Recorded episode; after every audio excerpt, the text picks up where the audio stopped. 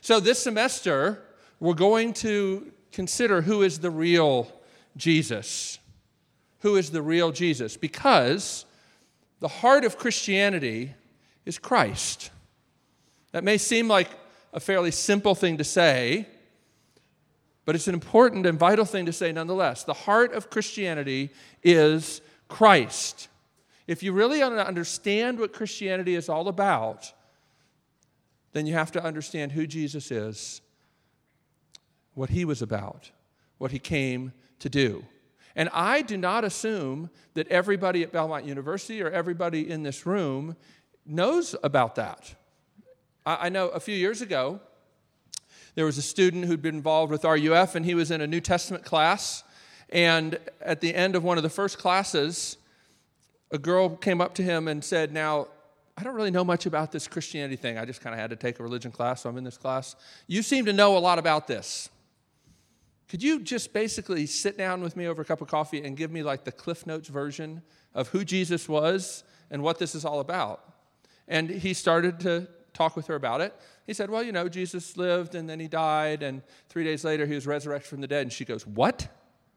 Like she literally had never heard that Christians believe that Jesus was raised from the dead. You may think that that's strange at a place like Belmont University, but I, I just would encourage you don't assume things. And don't assume that because people maybe are familiar with that stuff that they get it or like it or understand the significance of it. I know myself when I went off to college, I knew a bare minimum about Christianity. I'd gotten converted around ninth grade, but I knew very, very little. And I ended up getting some roommates that challenged me in all kinds of ways. I didn't know how to respond to all those sort of things. One of the things that I want to be able to help you all with, and same with my interns and some of our older students, is being able to help you navigate questions about faith and life. In RUF, we're very committed to that sort of thing. So, tonight we're going to sort of do a little introduction about why we're going to look at the life of Jesus and who is the real Jesus. Because figuring out who the real Jesus is actually isn't as simple as you might think. There actually are some barriers to understanding who the true Jesus is that we're going to talk about tonight. The first one is that Christians have often distorted who Jesus really is. They often mean well, but nonetheless, they distort who Jesus is. I couldn't resist but show you this picture. This was a couple years ago. You remember the? Uh, you remember this? Okay, this this beautiful fresco painted uh, in the 19th century over in Spain, and this older lady decided she meant well, but she decided that she would restore it herself.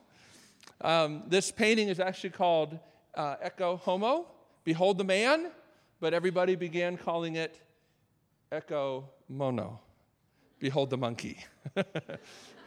Others described it, yeah, sort of as like a, a shaggy haired monkey, you know, in sort of like a monk's costume. You're right, uh, that's kind of silly. Now, here's the great thing about this story. I, I was looking this up on the internet, just kind of seeing whatever happened to this, because a couple years ago this happened, it was all over the news. Turns out people started flocking to this church to see the refurbished version of, uh, of Jesus there started giving a lot of money to the church in this little donation box. And then the, the old lady that painted this and ruined the painting got a lawyer and is suing the church for part of the royalties, claiming copyright infringement. well, you know, that's the modern world we live in, you know? So we want to we want to talk about, I mean, that's kind of silly, but but the idea that even well-meaning people who love Jesus can distort who he is, give false ideas of who he is, is an important one that we have to recognize. And there's a particular one I want to talk about tonight. And, and to get at it, we need to consider this word gospel. In the New Testament, in the Bible, we have four books in there. They're more like little sections, right? They're called the gospel the gospel of Mark, the gospel of Matthew, the gospel of Luke, the gospel of John. And that word gospel is a very important word if you want to understand what Christianity is about. The word gospel literally means news. It means news. And it was a particular kind of news in the first century when this word was used by the Christians. You might find this interesting. It actually wasn't a religious word at all. The word gospel was not a religious word. It wasn't a church word. It wasn't a, even a Jewish word that they used. But it was a word used in the Roman society. It was the word that you would use when there was a great military victor, of great military victory that would change the status and or condition of the people who heard the news. So it always was a word that referred to a victory, a military victory that would change reality. So it wasn't a Christian word, it wasn't a churchy word, it wasn't a religious word. But it quickly became the best word for the early followers of Jesus to use to describe the significance of who he is and what he did.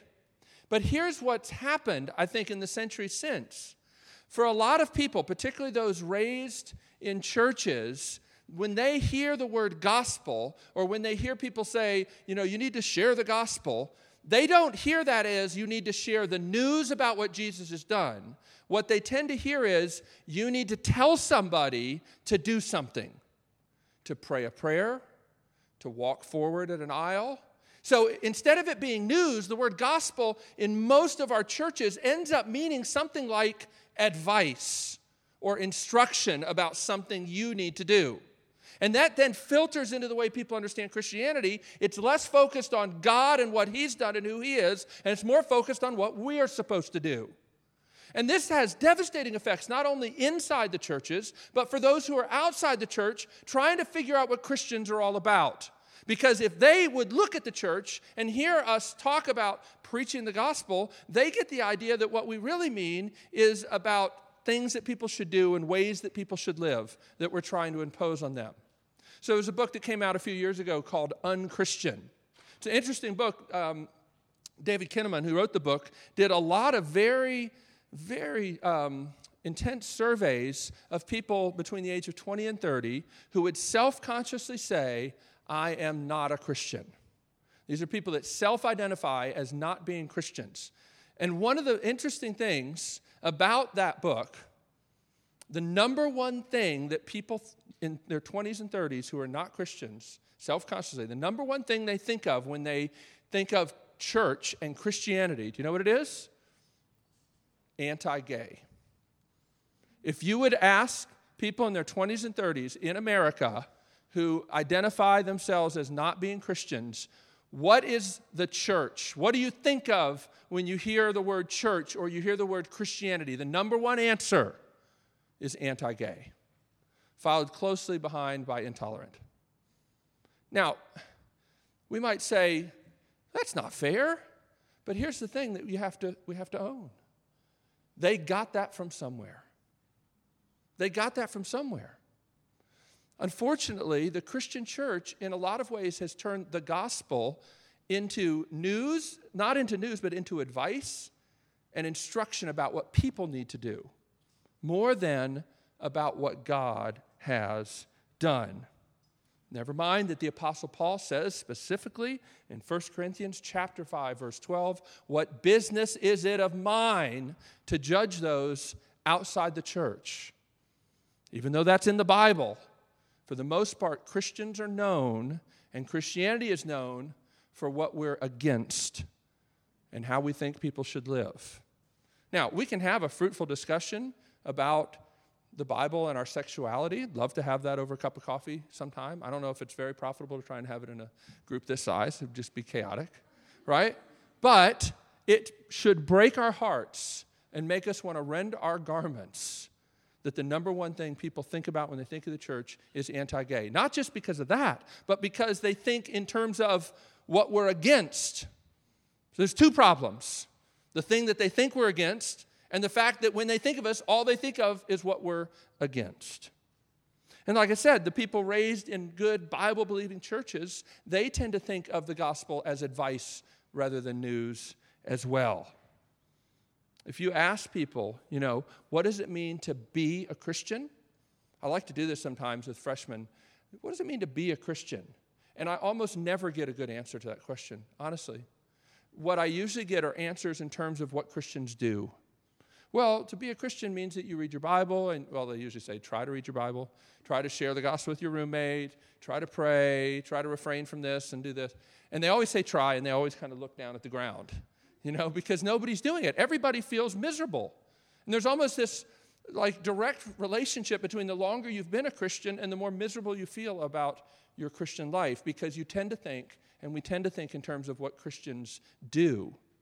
Even though I ask the question, what does it mean to be a Christian? Nobody thinks in terms of being.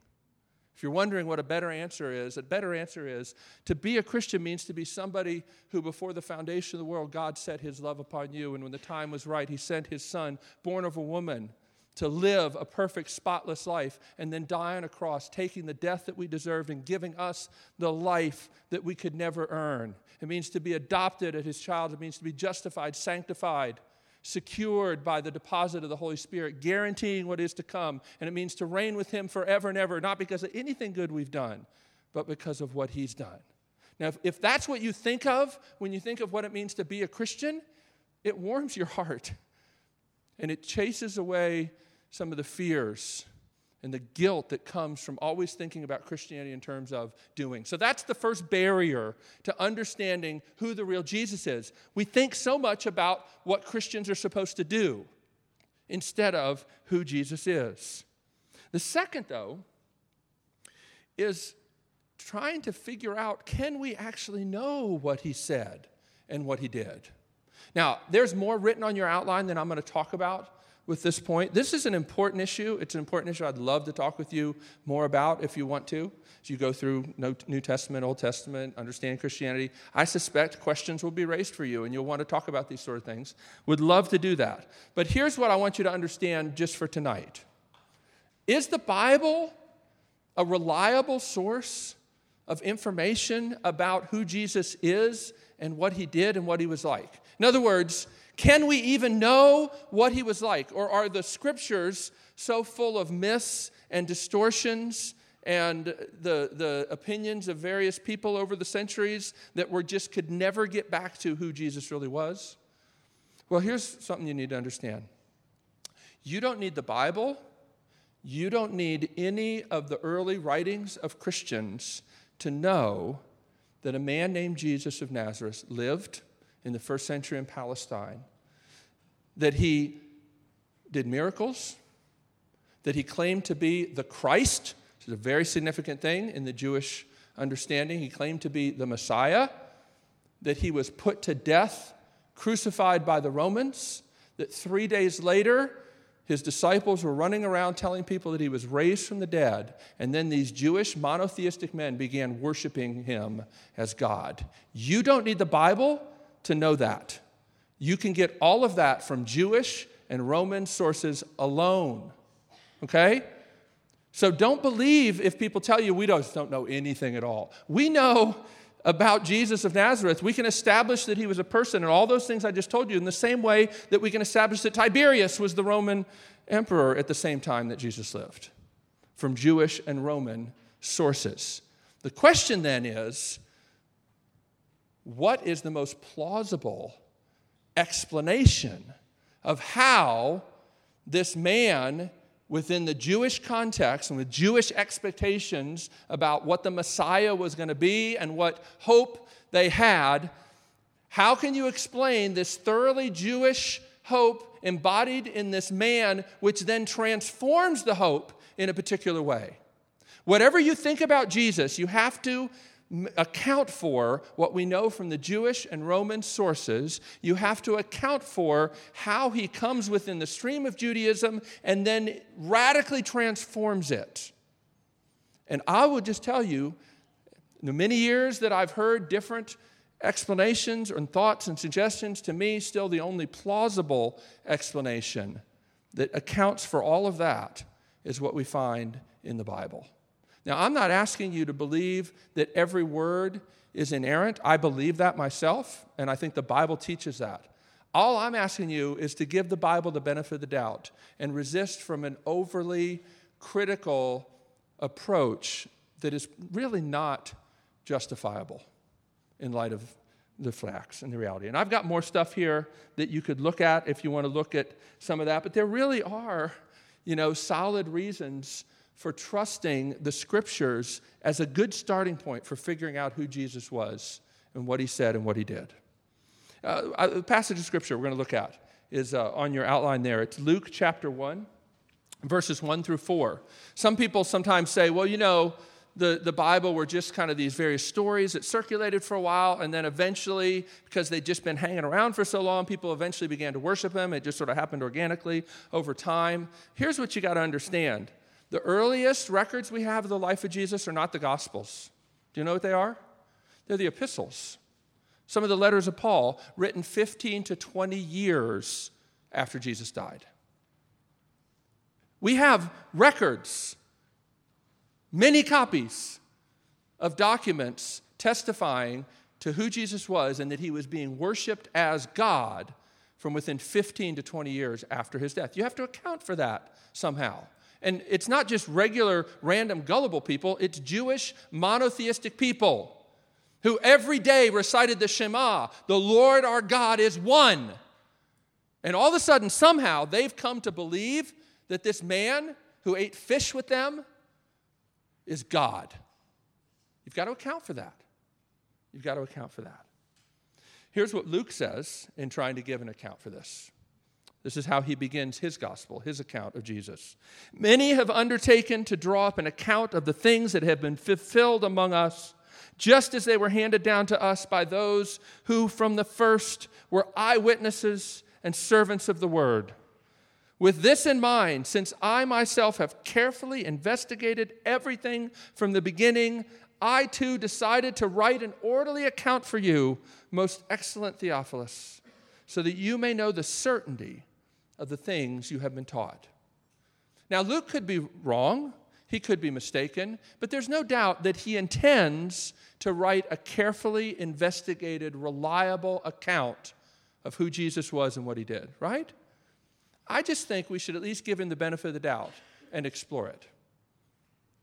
Well, there uh, are some legitimate critiques that we could make of some of the um, overly critical approaches to the Bible. I won't say a lot about that because I don't want to turn this into sort of an argument. But I put that on there if that's something you're interested. I will just say this. One of the things that happens a lot is that people pick and choose which sayings of Jesus they think are authentic. Actually, when I was in seminary, there was a thing called the Jesus Seminar, and they got a lot of publicity because they, a bunch of Bible scholars got together. They were kind of all of one persuasion as far they were all more progressive, didn't have a real high view of the inerrancy or the um, reliability of the scriptures, okay? But they got together and they had little colored beads.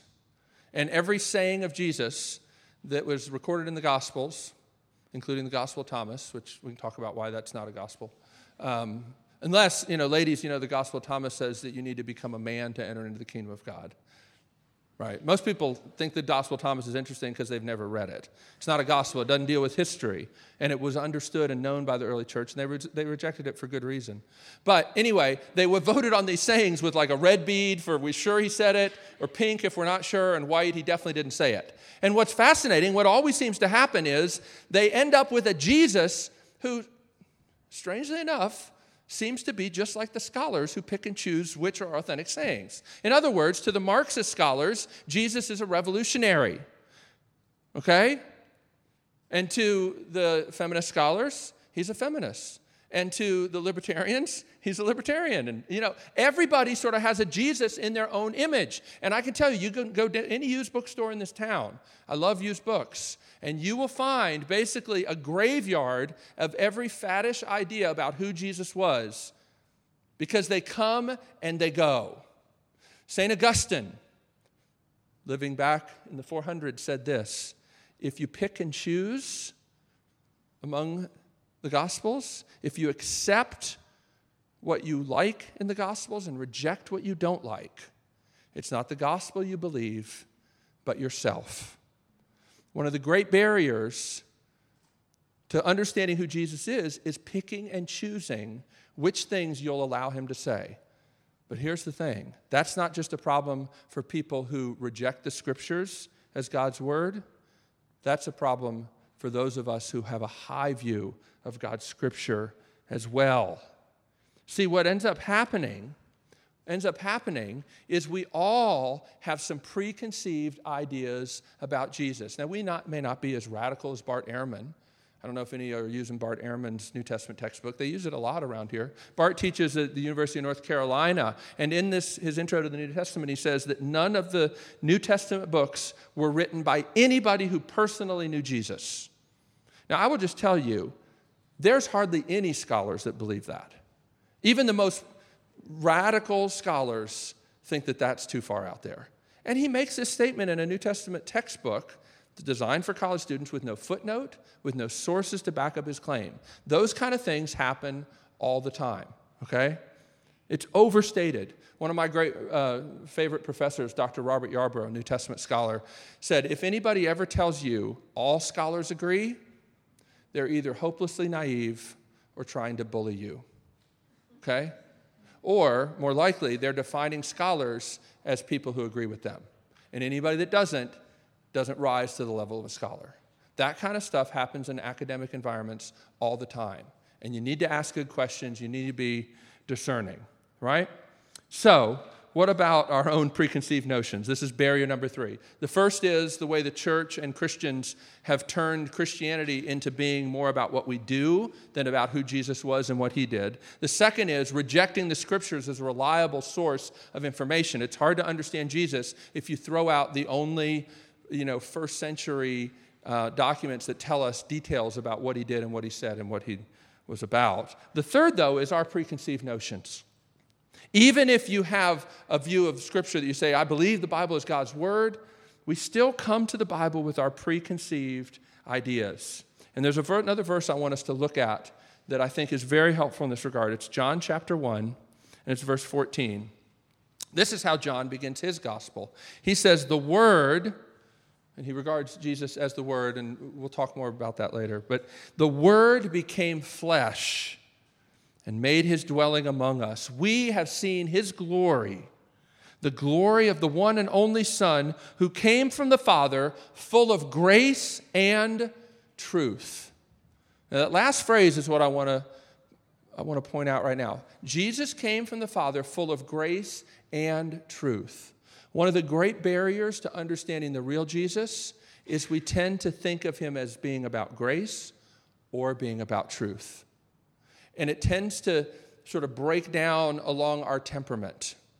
People that are more liberal, progressive, tend to think Jesus is all about grace. Don't tell me about how I need to live. Don't, don't tell me about I need to do this and I need to do that because Jesus was all about grace and he welcomed sinners and tax collectors and he ate with them. And they love those stories.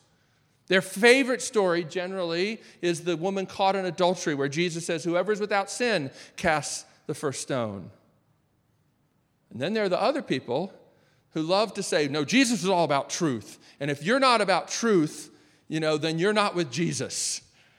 The thing is, the real Jesus upsets everybody. He's too gracious for the truth people, and he's too unbending for the grace people. He does weird stuff that we would rather he didn't do. A poor Gentile woman whose daughter is dying comes to him and begs him to help her. You remember what he does? He calls her a dog. He does. He says, It's not right for me to take the bread of the children of Israel and give it to dogs. You know what she does?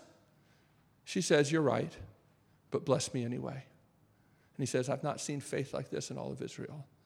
Now, that's a weird story, isn't it? But what I'm going to contend this semester is you don't understand Jesus if you just excise that weird story out of your Bible. We tend to excise those uncomfortable things out of the Bible. But I will tell you, most of the weird stuff Jesus says and does is pointing us to what he's all about. And you may not see it at first, but eventually you'll get there.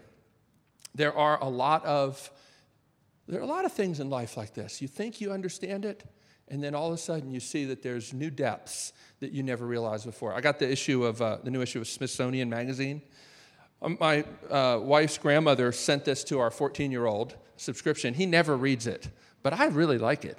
I, so uh, the cover story this, today was about what's really under Stonehenge.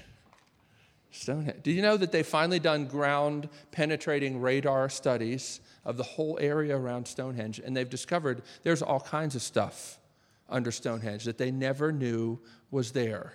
There are roads, there are other settlements, there are all kinds of stuff. There are people buried there. And the interesting thing about this is, you know, for years and years and years, people debate what it is, what it's about, all that. But the whole time, they're trying to come up with theories based on part of the evidence. But there's a whole lot lurking beneath that's absolutely vital for them to understand. A lot of times, reading the Bible is that way. Maybe you've heard of this uh, pastor named Tim Keller.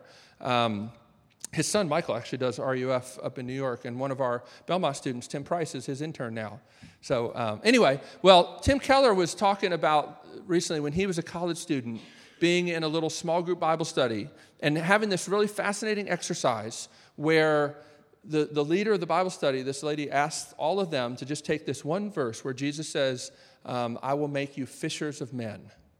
And she said, I want you for 30 minutes to ponder that verse and write down 30 things about that one verse.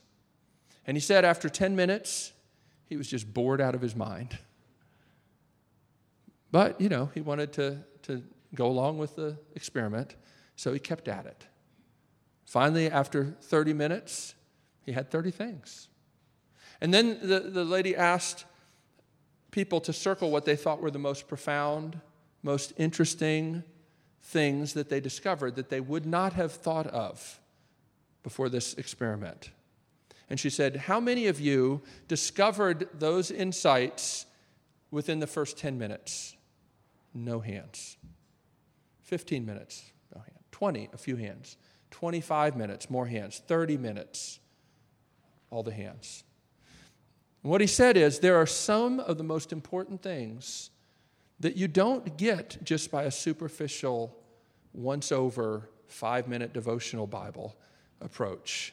There are things that need to be pondered. They tend to be the things that are weird and upset us.